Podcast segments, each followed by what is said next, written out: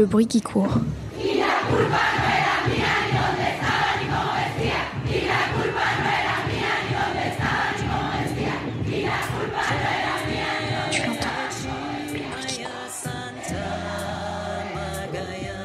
Tu l'entends, la gronde des femmes.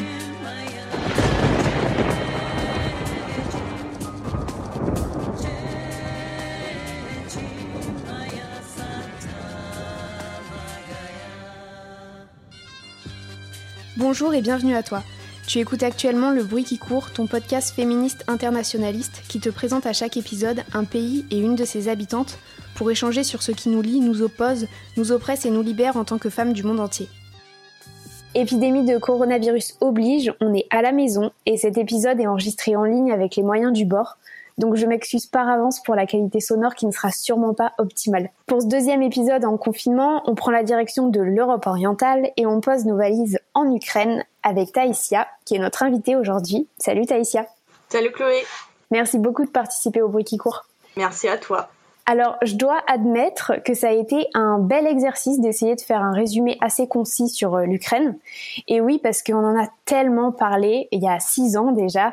Mais si, rappelez-vous, tous les jours à la télé, la place Maïdan, l'annexion de la Crimée par la Russie, et puis après, bah après plus rien en fait, pas dans les médias en tout cas, parce qu'aujourd'hui, la situation ukrainienne, elle est loin d'être réglée comme on va le voir. Déjà, l'Ukraine, c'est un pays au carrefour de deux mondes. Un territoire un peu plus grand que la France, coincé entre les pays européens comme la Pologne, la Slovaquie ou encore la Roumanie, et de l'autre côté, par le flanc non-européen, c'est-à-dire la Russie et la Biélorussie. Donc cette division historique qui marque le pays, elle se traduit même dans les langues parlées au sein de l'État. En effet, au nord-nord-ouest, on parle ukrainien, et au sud-sud-est, on trouvera plus de russophones. L'Ukraine a longtemps été un des pays les plus puissants d'Europe, avant de passer sous influence russe en dix-sept cent quatre-vingt-quinze, puis elle sera ensuite intégrée à l'U R S S, ce qui entraînera un éveil nationaliste ukrainien et l'orchestration par Staline d'une extermination par la faim qui aura fait six millions de morts. Peu à peu, l'Ukraine acquiert une place centrale dans l'économie de l'U R S S. Elle devient la bonne élève du régime soviétique jusqu'à sa chute en quatre-vingt-onze. Le pays devient indépendant, même s'il reste sous influence russe. L'Ukraine est donc éternellement tiraillée entre l'Europe et la Russie. Et d'ailleurs, les élections présidentielles de deux mille quatre l'ont démontré, en divisant l'électorat en deux, les pro-européens d'un côté et les pro-russes de l'autre. Ce sont ces derniers qui remportent les élections, et une fraude électorale est alors soupçonnée par les citoyens pro-U E qui envahissent la place du Maïdan à Kiev. C'est ce qu'on a appelé la révolution orange, qui durera des semaines. En deux mille treize, le président Viktor Yanukovych décrète le renforcement de la coopération économique avec la Russie et la protestation pacifique s'installe à nouveau au Maïdan, entraînant une forte répression policière et de nombreux morts. Et pourtant, le peuple aura sa victoire. Yanukovych est destitué et part se réfugier en Russie. C'est alors que la Crimée, historiquement pro-russe, se soulève, elle proclame son indépendance et elle est ensuite rattachée à la Russie par référendum. Une véritable guerre explose donc entre l'armée ukrainienne et les séparatistes soutenus par Moscou. Des accords de paix seront signés, notamment en deux mille quinze. Ils prévoient de rendre à l'Ukraine sa souveraineté tout en donnant un statut d'autonomie aux régions séparatistes. Cet accord, il a permis de faire baisser l'intensité des combats, mais il n'a pas vraiment porté ses fruits, parce que, en effet, l'Ukraine n'a toujours pas retrouvé la région la plus riche euh, du pays et qui représente cinq millions d'habitants. Donc la guerre existe toujours, et depuis le début, on compte treize mille personnes tuées, déjà, et un virgule cinq million de personnes déplacées. L'Ukraine, c'est aussi quarante-quatre millions d'habitants et d'habitantes environ. On compte cent femmes pour quatre-vingt-six hommes. La situation des femmes en Ukraine est caractérisée, entre autres, par une grande détresse économique, qui laisse souvent comme seule option le mariage pour obtenir un statut. Cette situation, elle peut parfois être tellement catastrophique qu'elles partent chercher un emploi à l'étranger. On estime que cinq cent mille femmes ont dû quitter le pays, mais que une sur cinq aurait été happée par le réseau de prostitution et la traite des femmes. Cette traite internationale, elle a explosé après la chute de l'U R S S, et c'est elle qui vous permet de trouver toutes ces Natacha aux cheveux blonds sur Internet, et l'Ukraine donc en est un des premiers fournisseurs. À ce propos, petit test à réaliser à la maison. Vous pouvez taper dans Google « Femmes, Ukraine, traite ». Le premier résultat obtenu, véridique, c'est un site pour, je cite, « trouver l'amour grâce à des rencontres avec des femmes slaves » avec l'option « magnifique jeune russe en bikini de dix-huit à vingt-quatre ans ». Alors autant lors de mes recherches pour préparer tous mes épisodes du Bruit qui court, je trouve généralement pas mal de matière, mais là, aucun chiffre trouvé sur les féminicides, peu en ce qui concerne les violences conjugales, même si je comprends qu'elles sont massives. Google, en revanche, me propose presque à chaque fois un même genre de site, des agences matrimoniales s'adressant aux hommes français qui veulent se procurer une femme slave. Il y a également des sites avec des messages, tels une sorte de service après-vente, rédigés semblerait-il par des hommes frustrés de ne pas avoir pu disposer comme bon leur semble des femmes qu'ils avaient sélectionnées sur un catalogue. Oui, parce que oui, quand on parle de, d'agence matrimoniale spéciale Femmes de l'Est, il s'agit bien de cela, une sélection et une transaction. Choisir une femme qui est dans une détresse économique telle qu'elle n'a que ce choix, si on peut parler de choix, de traverser toute l'Europe, se déraciner et emménager avec un mec qu'elle connaît pas, on peut difficilement parler de rencontre amoureuse. Tout ça en dit long sur l'intérêt que l'individu lambda porte aux droits des femmes ukrainiennes, de manière générale. Et pour cause, les stéréotypes des Ukrainiennes top modèles ou prostituées sont écrasants et ce genre d'agences ne font que renforcer ces clichés destructeurs. Donc l'indépendance matérielle, c'est un enjeu clé des Ukrainiennes. Et devenir la femme de quelqu'un, faire des enfants, s'occuper de sa famille, ça reste la norme. Et ce carcan traditionnaliste, il est tellement ancré dans l'opinion publique que peu de femmes osent en fait le contester. Et pourtant, comme ailleurs, grâce au travail de fond de plusieurs associations de femmes dont on reparlera plus tard, des prises de conscience peu à peu s'éveillent, comme en témoigne un événement de deux mille seize, lorsque les Ukrainiennes ont eu leur euh, MeToo à elles, avec un hashtag qui signifiait « Je n'ai pas peur de le dire », et grâce auquel elles ont dénoncé tous les abus sexuels qu'elles subissaient, jusqu'ici en silence, car considérés comme de vrais tabous. Attouchements dans la rue, viols par des membres de la famille, pédophilie, les témoignages sont glaçants et pourtant si ordinaires. Et même ces révélations, toutes plus courageuses les unes que les autres, ont été accueillies par des accusations de mensonges. Dire que les femmes ont tout inventé, c'est une tactique bien rodée qu'on ne connaît que trop bien. Donc en Ukraine, avec ce hashtag, quelque chose s'est brisé. L'ancien monde peuplé de femmes ravissantes et obéissantes vacille. Aujourd'hui, elles se rassemblent pour parler et crier leur colère, à l'image des guerrières Femen qui nous viennent d'Ukraine. On en reparlera plus tard avec toi, Taïsia. Donc du coup, euh, qu'est-ce que tu penses de, de tous ces chiffres? Et peut-être d'abord, est-ce que tu peux nous dire euh, comment t'es arrivée en France et depuis combien de temps? Euh, euh, oui, je peux commencer peut-être par mon propre histoire. Euh, je, du coup, je suis, je suis arrivée en deux mille quinze, euh, en mois d'août, pour euh, faire des études. Euh, j'ai fait le master en management et d'administration des entreprises. Je suis venue pour des études et finalement, bah, bah, je suis restée et je suis là. D'accord. Et du coup, qu'est-ce que qu'est-ce que t'as pensé de, de cette petite description? Eh ben, la description, la description, elle est bien triste parce qu'en fait, euh, euh, je me rends compte de, de, de, de la réalité qui, qui était autour de moi pendant ma vie en Ukraine et je suis bien au courant de, de ce qui se passe en Ukraine aujourd'hui. Euh, et malgré tout ça, je... J'ai toujours un, un peu de tristesse euh, au fond de moi parce que je comprends que les choses changent, mais euh, pas, exa- pas, pas forcément très très rapidement. Des gens ont vraiment manque de conscience, manque de de du certain, euh, je sais pas. Je pense que c'est la la, la formation aussi, le, le manque de conscience, mais le manque de la connaissance aussi. Les gens, ils sont pas au courant de ce qui se passe et j'ai l'impression que euh, qu'ils s'intéressent pas assez à la situation actuelle et euh, ce qui ce qui ce qu'il y avait avant et ce qu'il y a aujourd'hui autour d'eux dans dans d'autres pays. Donc c'est vraiment un peu un peu catastrophique.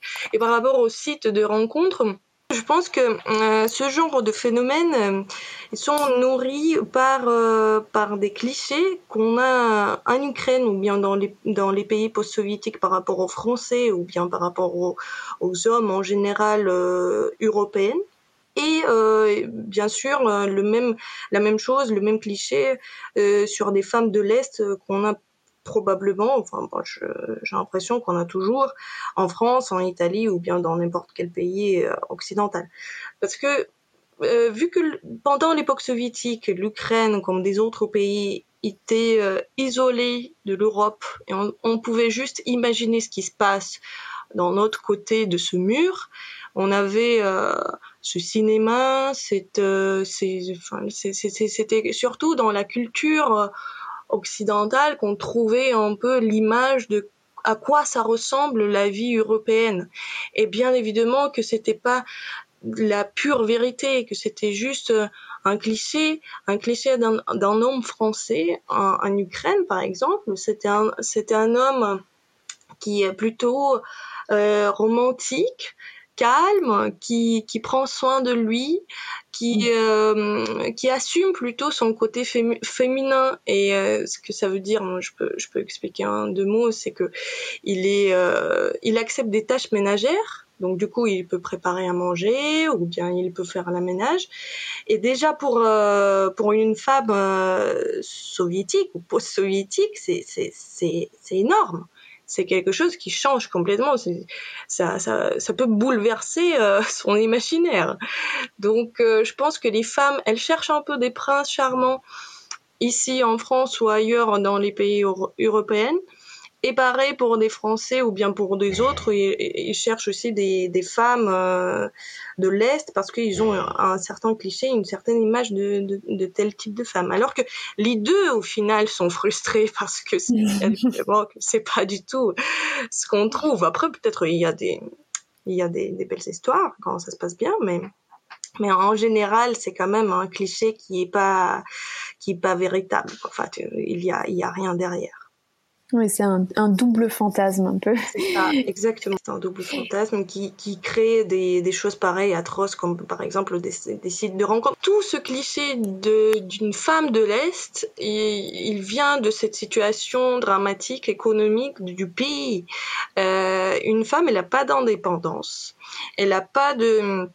Elle a pas de, elle a même pas d'espoir de construire son avenir vraiment en comptant que sur, sur elle-même.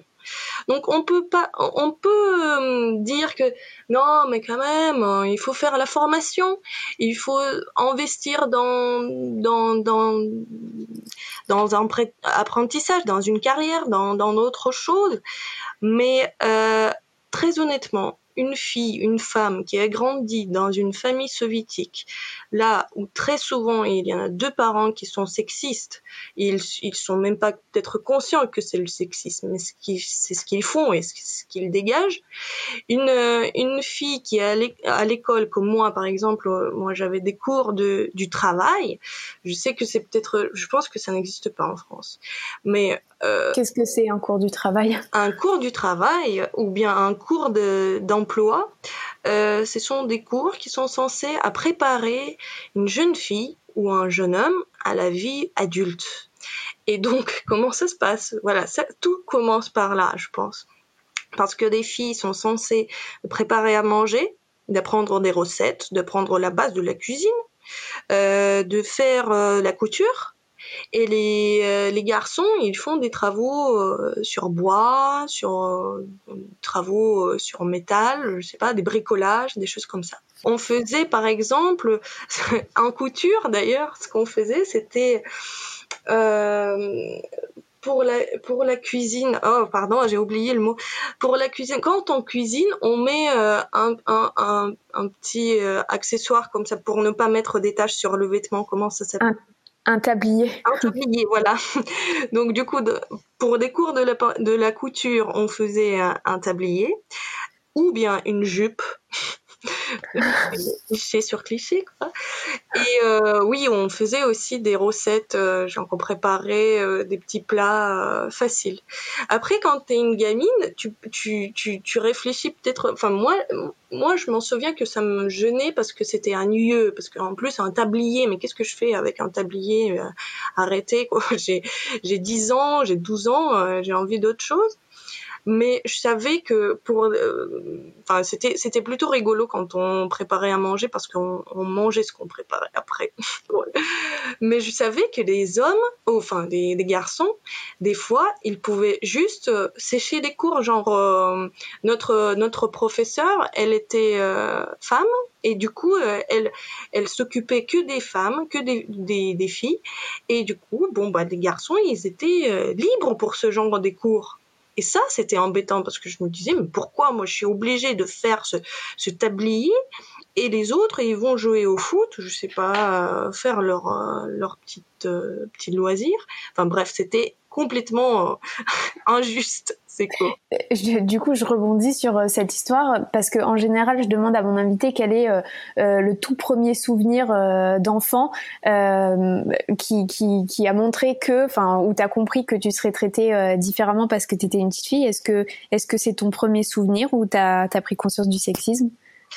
Euh, je crois que des premiers, c'était euh, non, c'était pas le premier. Le premier, c'était pire parce que ouais, j'étais euh, vu que, enfin, euh, je sais pas si c'était pire, mais de toute façon, voilà, l'histoire, c'était que euh, en, en Ukraine, il fait très très froid en, en hiver, ça c'est bien connu, et donc euh, les gens, ils mettent des des grosses doudounes, mais presque énormes doudounes, ça ressemble à un matelas, une petite maison, une tente sur toi. Et moi, j'avais la même, rouge, elle était énorme, mais vraiment. En plus, moi, je ressemblais à une tomate euh, géante avec tout ça.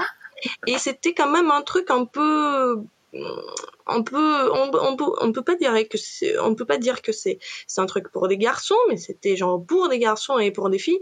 Mais quand tu mets ça sur une gamine, quand tu mets un bonnet et quand tu mets des bottes euh, énormes aussi parce que bon, bah, il fait froid tout le temps et il faut faire tout pour protéger euh, ce pauvre enfant de, du froid.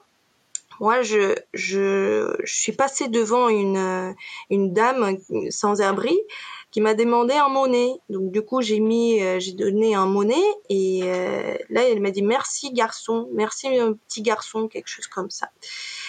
Et donc, je m'en souviens que pour moi, c'était vraiment, enfin, moi, j'avais pas beaucoup d'importance que quelqu'un pense que je suis un garçon parce que je savais bien que je suis une fille.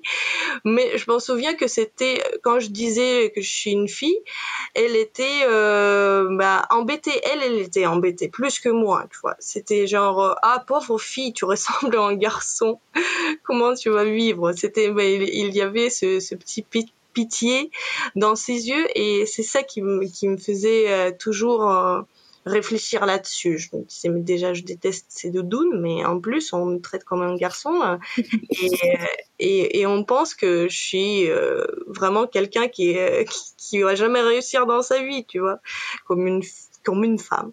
Ça, c'était peut-être la première fois. Et après, bon, bah, des cours à l'école, c'était toujours ça. Les garçons, ils font, euh, ils jouent au foot. Des, des filles, elles, elles prennent des balayés et elles, elles, elles font des, des petits aménagements euh, autour, quoi. On faisait vraiment des, on, nous, des filles, on était comme des, euh, bah, je sais pas, on était là pour, euh, Pour, pour nettoyer, pour faire nos petites tâches ménagères féminines. Et les garçons, ils jouaient au foot. Ça, ah, vous étiez là pour apprendre à être des futures femmes, quoi. Bah oui, c'est ça. Oui, oui, oui, exactement. Donc, euh, ça, c'était peut-être des premières choses. Et après, quand j'étais adolescente, je m'en souviens aussi que j'étais prise dans, pour, pour faire des cours euh, de... C'était une école privée. Et du coup, il, il, c'était une école privée de, des maths, de, de physique et de tout ce qui est numérique. Et donc du coup, on m'a proposé de faire des, certains cours euh, gratuits dans cette école. Et euh, mon père, je m'en souviens que mon père, il m'a dit euh, non mais qu'est-ce que c'est quoi cette idée? Qu'est-ce que tu fais? C'est pas un métier euh, pour des femmes. Il faut que tu arrêtes tes conneries, fais autre chose. Et je m'en souviens qu'avec ma, ma mère, on était euh, très en colère par rapport à ça, mais il le disait pas méchamment, méchamment, mais c'était quelque chose genre euh, arrête, réveille-toi, euh, fais des choses euh, normales pour des pour des femmes, et pas ça. Et du coup, tu es allée dans cette dans cette classe de maths? Oui, je j'ai pas arrêté, j'ai j'ai arrêté en fait, mais pour d'autres raisons. Mais euh, là, c'était peut-être une première euh, la première fois quand je voulais vraiment euh, faire quelque chose. Parce qu'on me dit que je ne peux pas le faire parce que je suis une femme. Toi, du coup, tu es arrivée en France donc, il y a cinq ans. Euh, est-ce que tu te rappelles, quand tu es arrivée, euh, d'avoir constaté une situation où euh, ben, les femmes françaises, elles étaient traitées différemment par rapport aux, aux femmes ukrainiennes? euh, Est-ce que tu as vu une différence en France par rapport à ton pays en tant que femme? euh, bah, Je pense qu'il hum, y a beaucoup plus de la liberté pour une jeune fille, jeune femme, euh, dans la société. Moi, je veux parler des, des choses quotidiennes ou bien même peut-être euh, un peu basiques, comme par exemple euh, d'avoir, de, de faire par exemple du sport euh, masculin. Je sais que c'est pas très très répandu encore en France. Mais en Ukraine, une fille qui fait du foot par exemple, ou bien qui fait euh, qui fait du boxe, mais c'est vraiment c'est c'est un choc pour des gens. Et, et ils vont vraiment s'inquiéter pour elle. Qu'est-ce qui se passe? Pourquoi elle est lesbienne? Qu'est-ce qui se passe? Donc euh, euh, en France, je trouve que c'est quand même un peu plus... Euh, les gens, ils sont, ils sont plus détendus là-dessus. Et après, la mode de vie des filles aussi. Une, une fille qui vit euh, toute seule, qui fait la fête toute seule, qui, qui, qui prend un peu la, sa vie euh, dans ses mains, c'est, c'est plus répandu ici en France. C'est, c'est mieux vu qu'en Ukraine. En Ukraine, euh, t'es une fille, comporte-toi, s'il te plaît, comme une fille. Et, euh, et fais pas de bêtises et, euh, et, et sois sage. C'est, en gros, c'est un peu ça. Je sais pas si c'est clair, assez clair. C'est très clair et, et ça rejoint un peu la, la prochaine question que je voulais te poser parce que donc on voit que les mentalités euh, ont, ont, ont peut-être pas énormément évolué, mais je voulais te demander où en était le mouvement féministe du coup en en Ukraine, parce qu'on on sait que le mouvement féministe euh, internationalement, il a explosé ces dernières années. Donc, est-ce qu'en Ukraine, euh, tu as vu une, une différence récemment? Une différence euh, qui s'est passée il n'y a pas longtemps. Et en fait, euh, moi, j'ai appris ça il y a, il y a peut-être quelques jours, qu'en fait, on a eu une liste des métiers interdits pour des femmes. Et cette liste, elle était quand même extrêmement grande parce qu'il fallait, il y avait quatre cent cinquante métiers dans cette liste, y compris euh, pompiers, conductrices, euh, ou je sais pas s'il faut dire pompières. Bah, ça, c'est les grandes questions. On est en train de se battre pour féminiser les mots euh, de la langue française, mais euh, je crois qu'on dit pas pompière, je crois qu'on dit femme pompier. Mais à vérifier, je suis pas sûre. Ah oui. Bon, bah, femme pom- pompière, euh, ou femme pompier. On fait les deux. Allez, c'est parti. Oui, ou on dit pompière, vas-y, on, on le fait, on s'en fiche. Euh, conductrice de camion et plongeuse. Moi, j'étais choquée, franchement, de ce... Enfin, eh bien, je, je vous cite trois. Mais du coup, cette liste des métiers interdits euh, pour des femmes, elle était supprimée qu'en deux mille dix-sept, il y a ouais. trois ans. Donc, euh, le féminisme, il est en train de... de se développer. Les gens, je crois qu'aujourd'hui, on peut plus facilement, déjà plus librement, de discuter des questions féministes. Mais malheureusement, il y en a toujours beaucoup, euh, beaucoup de personnel, personnes qui, qui, qui confondent le féminisme, soit avec le sexisme. Là, on essaye de complètement envahir le monde et euh, détruire tout, tous les hommes. Ça, c'est une première version. Après, euh, bien sûr, qu'on confond beaucoup aussi avec Femen, comme si c'était une seule forme du féminisme, en fait. Si, si t'es une féministe, bon, ben, tu dois absolument euh, être énervée, hystérique, bien sûr, et euh, montrer des seins euh, partout, partout dans ta vie. C'est, c'est, c'est un peu, c'est, c'est, c'est bien sûr que c'est. Euh, C'est, c'est un peu, moi je, j'exagère, mais euh, euh, il y a il y a cette version là aussi, et bon bah petit à petit euh, les gens ils comprennent quand même que le féminisme, oui, c'est surtout le combat pour les mêmes droits que les hommes, et que c'est il y a rien de d'extrémiste, il y a rien de méchant, il y a, il y a personne veut faire du mal à quelqu'un, c'est c'est juste euh, la question de la justice en fait. Euh, mais bon, euh, le mouvement Femen, bien évidemment qu'il était très médiatisé à un certain moment. Et j'avoue que quand j'étais en Ukraine, donc il y a cinq ans, moi j'étais pas tout à fait, euh, euh, je savais pas en fait ce qui se passe dans ce mouvement. Je savais pas pourquoi elles, elles font ça, pour, pourquoi en telle manière. Et j'étais, j'étais mal renseignée. J'ai, j'avoue que c'est peut-être pour ça que je que que je me considérais pas non plus comme une féministe, je me considérais pas non plus comme quelqu'un qui qui peut défendre ses idées. Donc du coup, euh, le féminisme, euh, le Femen surtout, Femen pour moi en Ukraine quand j'étais, c'était euh, un groupe des femmes qui qui qui voulait attirer attention de attention publique, et je savais même pas de quoi elles parlaient et pourquoi elles se battaient. Pour moi, c'est des femmes euh, qui faisaient du scandale.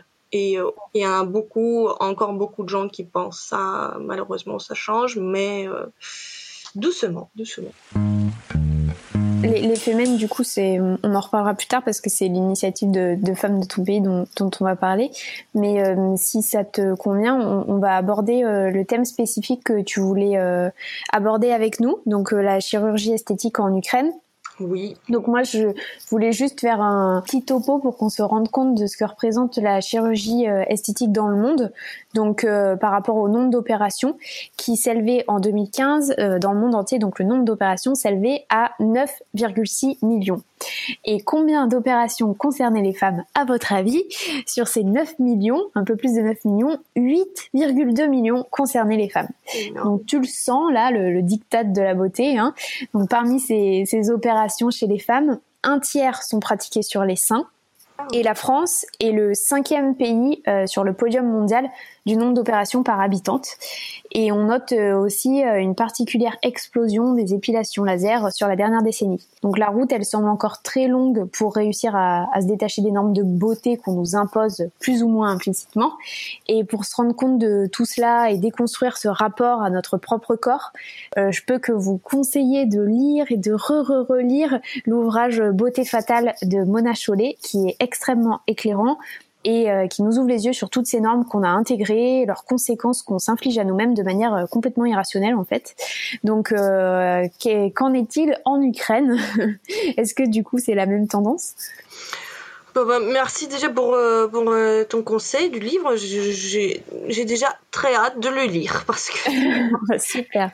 C'est je pense que ça va, ben... ça va te plaire. Ah oui, je suis sûre. Mais euh, c'est la question de, du beauté et de l'apparence physique, euh, c'est quelque chose qui m'intéresse depuis très longtemps. Je ne sais pas si c'est lié avec euh, avec le fait que j'ai passé la plupart de ma vie euh, en, en Ukraine, euh, ou, ou bien c'est, c'est il y en a d'autres raisons. Mais bon, de toute façon, je trouve ce sujet extrêmement important parce qu'il est, à mon avis, il n'est pas tout à fait lié avec le, la question, le, le côté psychologique, qu'on, comme souvent on explique, euh, euh, et surtout sur les sites des, euh, des cabinets chirurgiques, euh, esthétiques, et cetera. On dit, bon, ben, qu'est-ce qu'on fait? On fait du bien pour les gens, parce que les gens, ils sont pas satisfaits de leur apparence, ils souffrent, euh, ils veulent changer euh, son, son, son, leur nez ou leurs euh, lèvres. Pourquoi pas? Pourquoi pas? On peut devenir mieux, on peut se perfectionner, et bah, si on peut le faire, bah, il faut le faire. Moi, je suis, je veux le dire aussi dès le début que Euh, ce sujet, je l'ai choisi, pas parce que je veux juger ou euh, dire euh, mon critique là-dessus, euh, c'est plutôt pour comprendre vraiment des raisons pourquoi les femmes ukrainiennes, jeunes femmes ukrainiennes, aujourd'hui, elles font autant de, d'interactions médicales ou bien chirurgicales sur leur corps et pourquoi elles ont tellement envie de changer leur apparence physique. Et donc du coup, il y a dix ans, quinze ans par exemple, ce phénomène il était réservé quasiment que pour la classe riche et euh, surtout pour les femmes qui ont euh, bah qui qui ont un certain âge, qui euh, qui voulaient rester euh, un peu plus jeunes. Ça, je peux comprendre parce que enfin euh, je peux le comprendre en général, mais il y a aussi des, des explications sociales ou bien, je sais pas, oui, euh, un peu, euh, un peu plus générales. C'est que c'est vrai qu'il y a un culte de la beauté féminine, surtout en Ukraine. Ce qui, ce que je trouve complètement inac- in- inacceptable, c'est que c'est une femme qui est obligée d'être belle. Franchement, il y a, dans plusieurs pays, on peut dire que oui, c'est un culte en général que de la beauté. Par exemple, aux États-Unis, on peut voir souvent des, des gens qui s'en occupent beaucoup. Mais en Ukraine, c'est vraiment une femme qui est obligée. S'il n'est pas, s'il n'est pas belle, entre guillemets, c'est, c'est, c'est fini pour elle. Et encore une fois, on revient au sujet euh, du, d'indépendance financière aussi, euh, comment ça se passe, euh, comment elle peut réussir sa vie. Mais bon, je continue euh, sur euh, sur l'idée principale, c'est que il y a dix ans, il y a quinze ans, c'était des femmes âgées avec beaucoup de moyens. Aujourd'hui, la situation a bien changé. Ce sont des jeunes femmes de toutes les classes, de, des classes euh, riches, des classes moyennes, qui font ça, qui, qui cherchent à changer leur apparence. Je dis pas qu'il y en a toutes les femmes qui, qui font des opérations pour augmenter, par exemple, la poitrine, parce que je sais que quand on regarde la statistique, c'est pareil. Ce sont des, des opérations les plus répandues. Mais euh, des jeunes ukrainiennes, elles font surtout l'augmentation des lèvres et ils, elles font aussi euh, une sorte des, des piqûres de beauté, euh, comme par exemple euh, du Botox. Elles font ça à vingt-trois ans, à vingt-quatre ans, à vingt ans. Donc là où il n'y a absolument aucune euh, nécessité de faire ce genre d'intervention. Je, je me pose toujours une question, pourquoi, pourquoi ça se passe en telle manière? Est-ce que c'est vraiment quelque chose, une, une question psychologique parce qu'une femme, elle n'est pas satisfaite? Est-ce que c'est juste une, une mode qui va passer? Est-ce que ce sont des, c'est lié peut-être avec des réseaux sociaux et que notamment Instagram est devenu aujourd'hui comme un manuel de la vie parfaite et que les filles... Pour avoir des, des fameux suiveurs, elles sont prêtes à tout parce qu'effectivement, quand on voit des stars d'Instagram, ce sont des filles qui, sont, qui ont souvent euh, l'apparence un peu artificielle. Euh, est-ce que, est-ce que ça peut être lié avec euh, d'autres euh, choses comme par exemple imiter ou faire partie d'une certaine classe, d'une certaine groupe sociale? À mon avis, la, la réponse, c'est surtout que les filles cherchent, en certaine manière, à investir dans leur euh, avenir. Et comme on a déjà parlé, une femme ukrainienne avec telle formation qu'elle a aujourd'hui, avec telle discrimination dans la vie professionnelle, à quoi elle peut vraiment, réellement espérer? Je pense que, effectivement, elle se pose beaucoup de questions et il y a une des solutions, c'est investir comme si c'était un start-up en fait. Comme si c'était un petit, une petite entreprise, voilà, il y a un, un investissement, je fais euh, euh, telle ou telle opération par rapport à mon apparence physique. Après, euh, je peux mettre, entre guillemets, je suis désolée, c'est peut-être un peu violent ce que je dis, mais comme sur une vitrine, je peux le mettre sur, sur Instagram, une photo de, du produit, et après, bon, ben, on attend euh, une bonne affaire qui va se passer. Il n'y a rien de violent là-dedans, parce que si je peux rebondir justement sur toutes tes questions, je pense que le, le livre de Mona Chollet va tellement te parler, mais en fait, c'est juste que euh, euh, en tant que femme, on est d'abord définie avant toute chose par euh, notre apparence physique, avant de savoir euh, quel genre de compétences t'as, de savoir euh, si t'es intelligente, drôle ou sympa ou méchante. On regarde d'abord ton physique et, et, et, on, et on se juge sans cesse là-dessus, même nous-mêmes, parce qu'on a intégré ces normes. Et, et c'est intéressant que tu dises qu'elles investissent dans leur physique, parce que ça veut dire aussi que quoi, que leur valeur est définie uniquement par, euh, par la beauté. Et, et donc c'est assez intéressant parce que si c'est pour trouver un mari, et cetera, euh, si, si elles, elles espèrent être choisies que sur la beauté, euh, ou en tout cas principalement là-dessus, et ben on rentre dans le cercle vicieux euh, et dans ce schéma qui est complètement intégré. Mais même nous, en tant que, enfin, euh, nous en tant que femmes françaises, on a ce même schéma hein, euh, que bah, bah si t'es jolie, tu trouveras plus facilement un copain. Bah oui. euh, non. Ou alors quel genre de copain? Enfin, si je trouve un copain parce que euh, je suis jolie, ça veut dire quoi? Euh, ça veut dire qu'il, qu'il m'aime juste pas pour ça. Enfin, il y a tout ce tout ce côté. Euh, la beauté est essentielle. C'est le premier pas pour une femme qui réussit, et après, en fait, on ajoute, on peut, alors voilà, être belle et avoir des diplômes, être belle et, et, et drôle et intelligente, mais euh, si euh, t'es toute moche, bah des, c'est, c'est mort, quoi. Enfin, tout sera beaucoup plus compliqué pour toi. C'est ça, et en plus, il y a aussi une question du temps, en fait, de, de l'âge.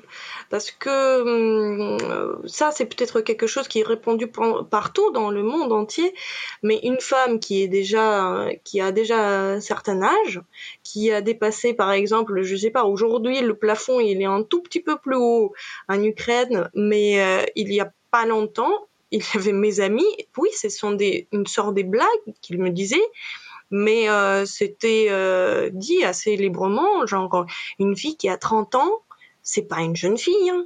C'est, c'est déjà un peu la fin pour elle.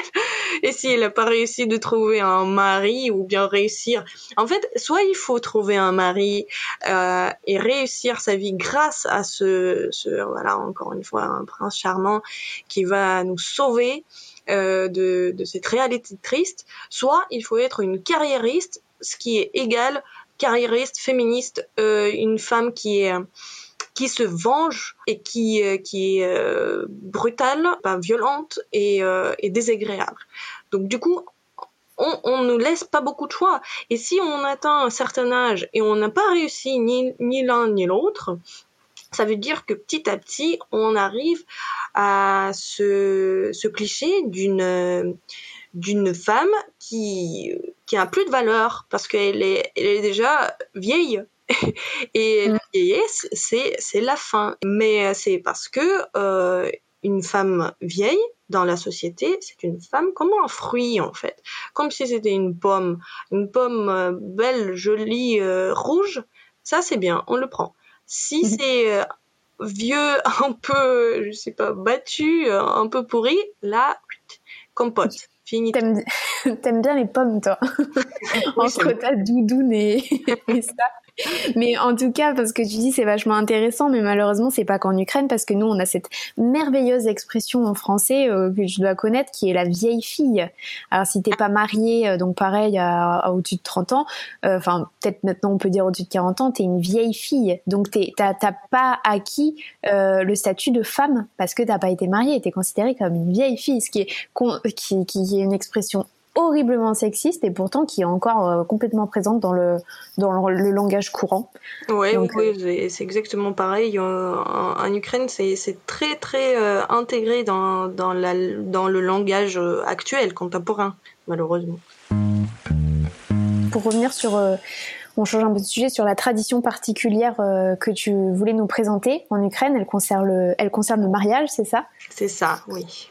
Du coup, euh, je voulais parler d'une tradition qui, euh, qui est toujours pratiquée par euh, plusieurs euh, mariés quand même. Je sais qu'aujourd'hui, euh, les jeunes couples, ils euh, préfèrent souvent de ne pas faire des traditions, euh, des, des, des vieilles traditions pendant le mariage. Ils essayent euh, de faire un mariage un peu type euh, américain ou européenne, quelque chose un peu plus soft, un peu plus euh, ce qu'on a vu déjà dans les films. Voilà, c'est, c'est, c'est bien à la mode aujourd'hui.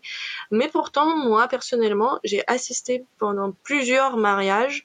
Donc c'était des gens de plutôt mon âge, hein, c'est juste qu'ils se sont mariés avant, qui faisaient encore euh, ce genre de tradition. Et donc, tradition que je voulais présenter aujourd'hui, c'est, euh, c'est, c'est, c'est que pendant le mariage, il y a un moment, souvent c'est, c'est à la fin du mariage, quand c'est, c'est un peu, ça se calme un peu, euh, la mère de, de mar, du, du, d'un homme, elle doit mettre un foulard sur une tête, euh, sur la tête du, de la mariée. Aujourd'hui, ça se passe en manière que, enfin, elle enlève une voile, si jamais il y a une voile de mariée euh, qui est transparente, elle l'enlève et elle doit mettre un foulard, souvent c'est un foulard blanc, et elle met euh, ce symbole de... de en fait, c'est, c'est, c'est, c'est un foulard, il... enlève, il supprime tous les liens avec la famille de jeune fille. Ça, c'est la première chose.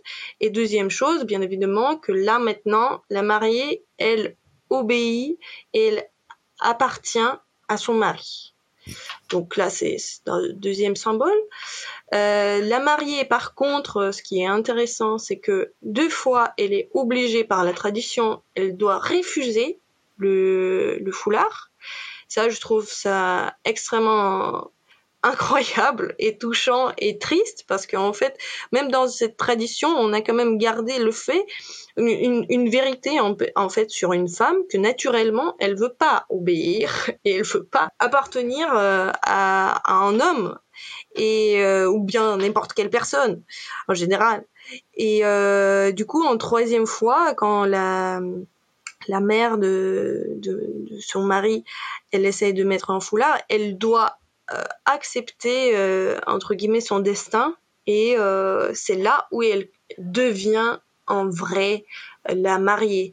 Et je sais que avant il y avait aussi euh, euh, une tradition en plus. En fait, on mettait euh, un foulard et en plus on mettait un chapeau du marié sur sa tête. Donc, pour, je sais pas, pour en faire plus, on peut mettre juste son marié sur ta tête, sur sa tête, pour que ce soit vraiment définitif. Mais euh, elle pouvait quand même, enfin, ça, c'est aussi, ça, ça, ce qui me plaît dans les traditions ukrainiennes, c'est que il y a quand même toujours un, un petit, une petite possibilité pour une femme, pour, pour qu'elle n'accepte pas ce genre de choses. Parce que, euh, même quand tu lis une description de ces traditions, ils disent que quand la, quand, quand la femme, elle, euh, enlevait le chapeau, c'était, euh, genre, euh, un grand scandale pour, euh, pour un homme. Lui, il était, euh, député, C'était, c'était vraiment une honte pour lui, mais quand même il y avait ce genre de, de comportement. C'est, c'est quelque chose qui était dans la tradition. Enfin, c'était mauvais, c'était mal vu, mais les femmes, elles faisaient ça aussi.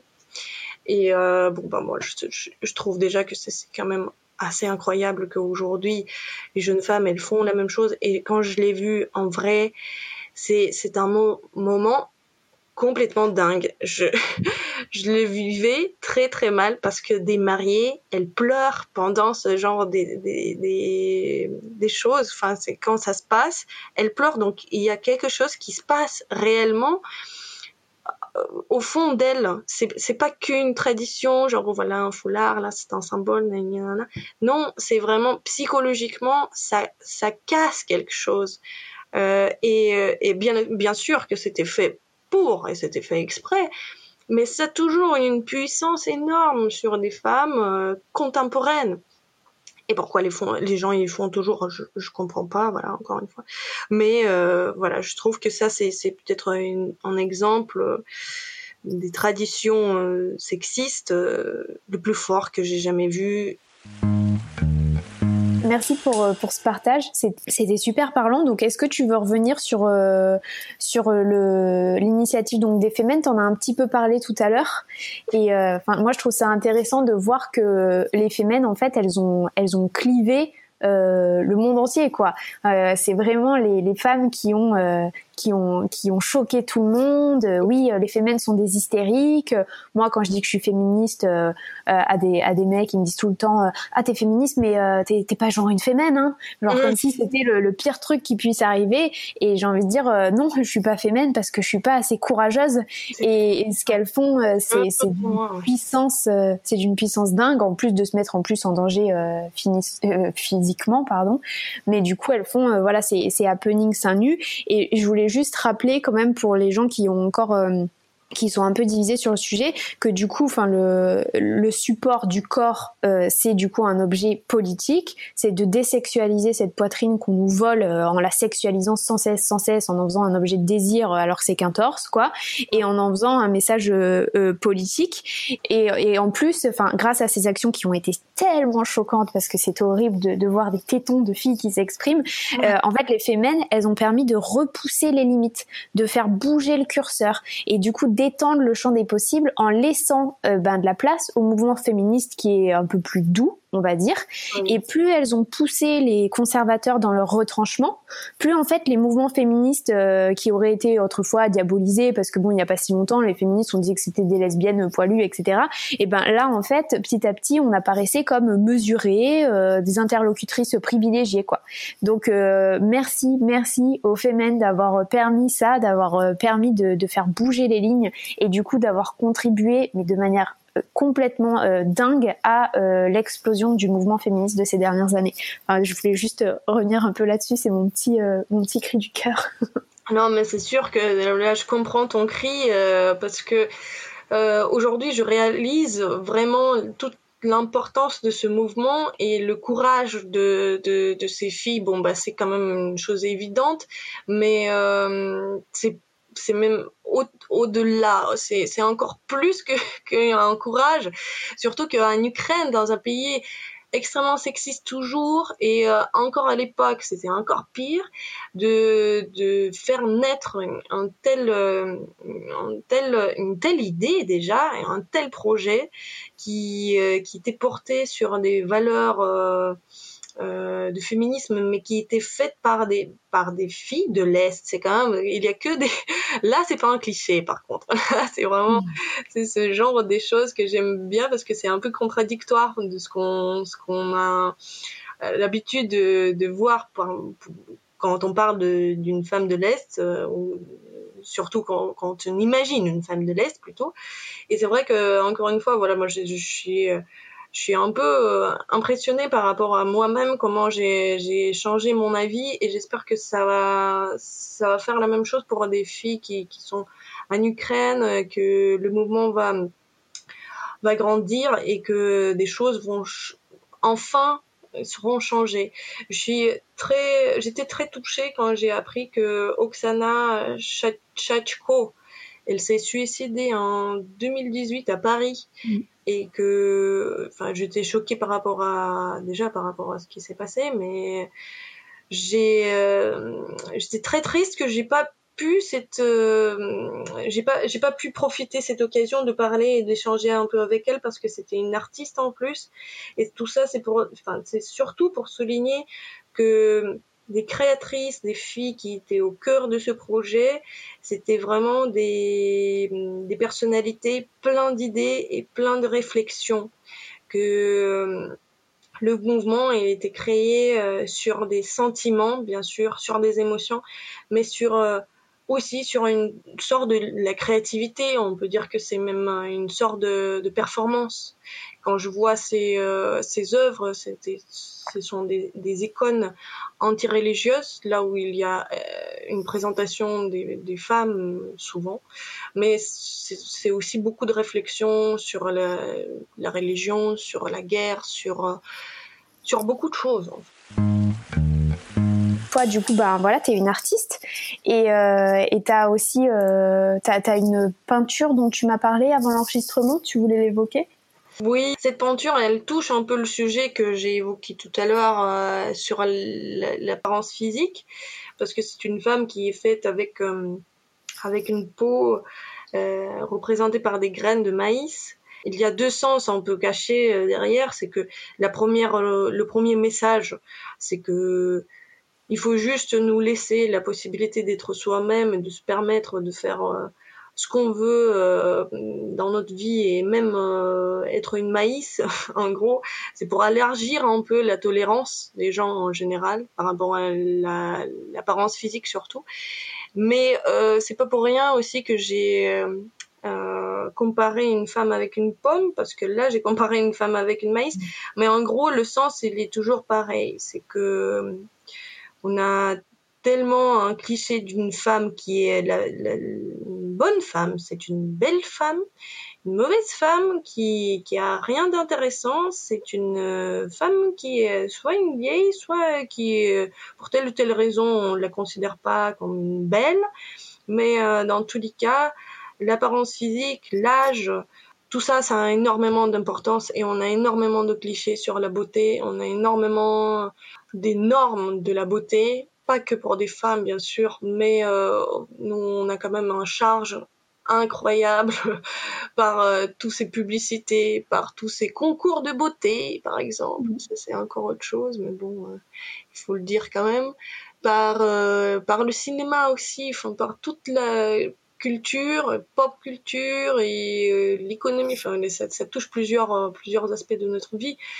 Mais voilà, je je fais ça euh, en pensant de toutes ces choses là.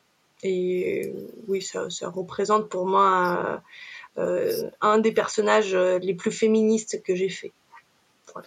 D'accord. Et, et juste parce que euh, en fait, je, je, tu nous l'as pas trop dit, mais en gros, euh, toi, enfin par rapport à tout ce qu'on a dit, au fait que euh, voilà, l'école vous divise déjà euh, euh, par rapport aux, aux hommes en vous faisant euh, des bonnes petites ménagères, euh, que le travail est très difficile d'accès, et cetera. Comment toi t'as pu euh, Comment t'expliques ton parcours en fait de femme artiste euh, qui s'est expatriée en France euh, com- Comment t'en es arrivée là? Hum, on m'a déjà posé plusieurs fois, non pas plusieurs fois, mais on m'a déjà posé quelques fois cette question et j'ai du mal à répondre honnêtement, parce que j'ai grandi dans un quartier plutôt populaire, moi-même un peu défavorisé, Et euh, je pense que toutes ces valeurs, je, je les ai apprises dans ma famille parce que j'étais juste une, une fille très très aimée par mes parents. Et malgré le fait que ma mère et mon père, euh, ils sont tous les deux, et ils sont un peu sexistes, et surtout mon père quand même. Mais, mais euh, en fait, euh, j'ai grandi dans une ambiance très aimable. J'étais une fille qui, qui était adorée par ses parents. Et je pense qu'on, qu'au moment donné, j'ai, j'ai commencé juste à... à m'intéresser aux choses qui se passent autour de moi. J'ai eu la, la possibilité de voyager. Donc, du coup, je suis partie en Allemagne quand j'avais six ans. Je pense que c'est la comparaison de, de, de la vie euh, là-bas aussi qui m'a rendue euh, triste par rapport à ce qui se passe en Ukraine et qui m'a donné envie de partir après. Euh, oui, je crois que c'est l'éducation, les, peut-être un peu de curiosité, mais... Euh, C'est, c'est la possibilité aussi de parler, discuter avec mes parents qui, qui, qui pouvaient me... pas expliquer des choses, mais que c'était un dialogue, quoi. Voilà. Du coup, pour, pour finir, euh, actualité oblige, je vais te poser une question par rapport à, à la période qu'on est en train de vivre.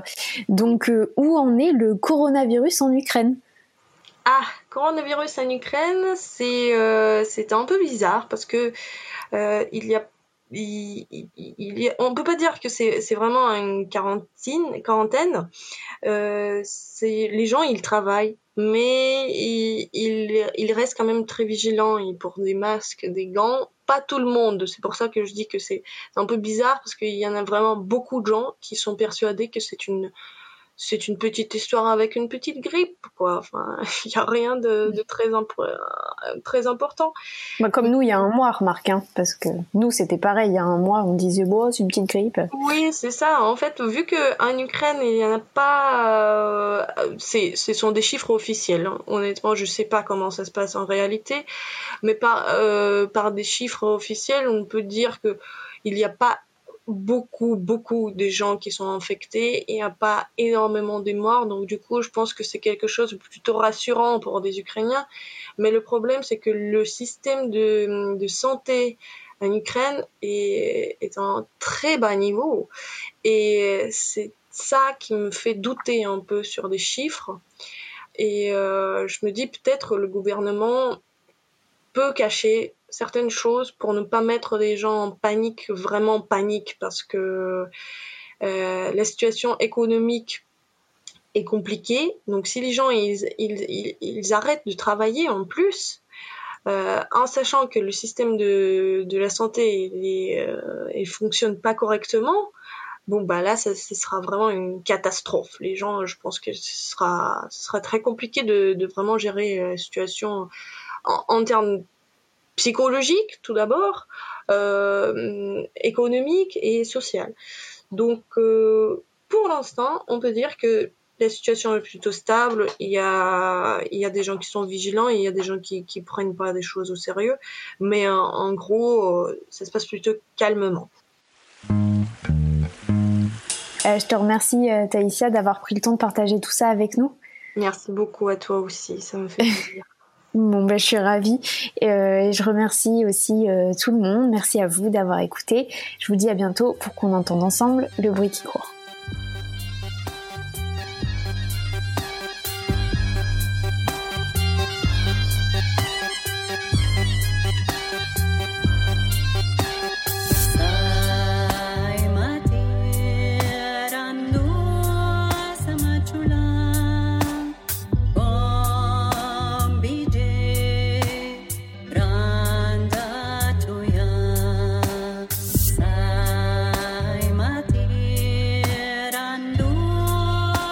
You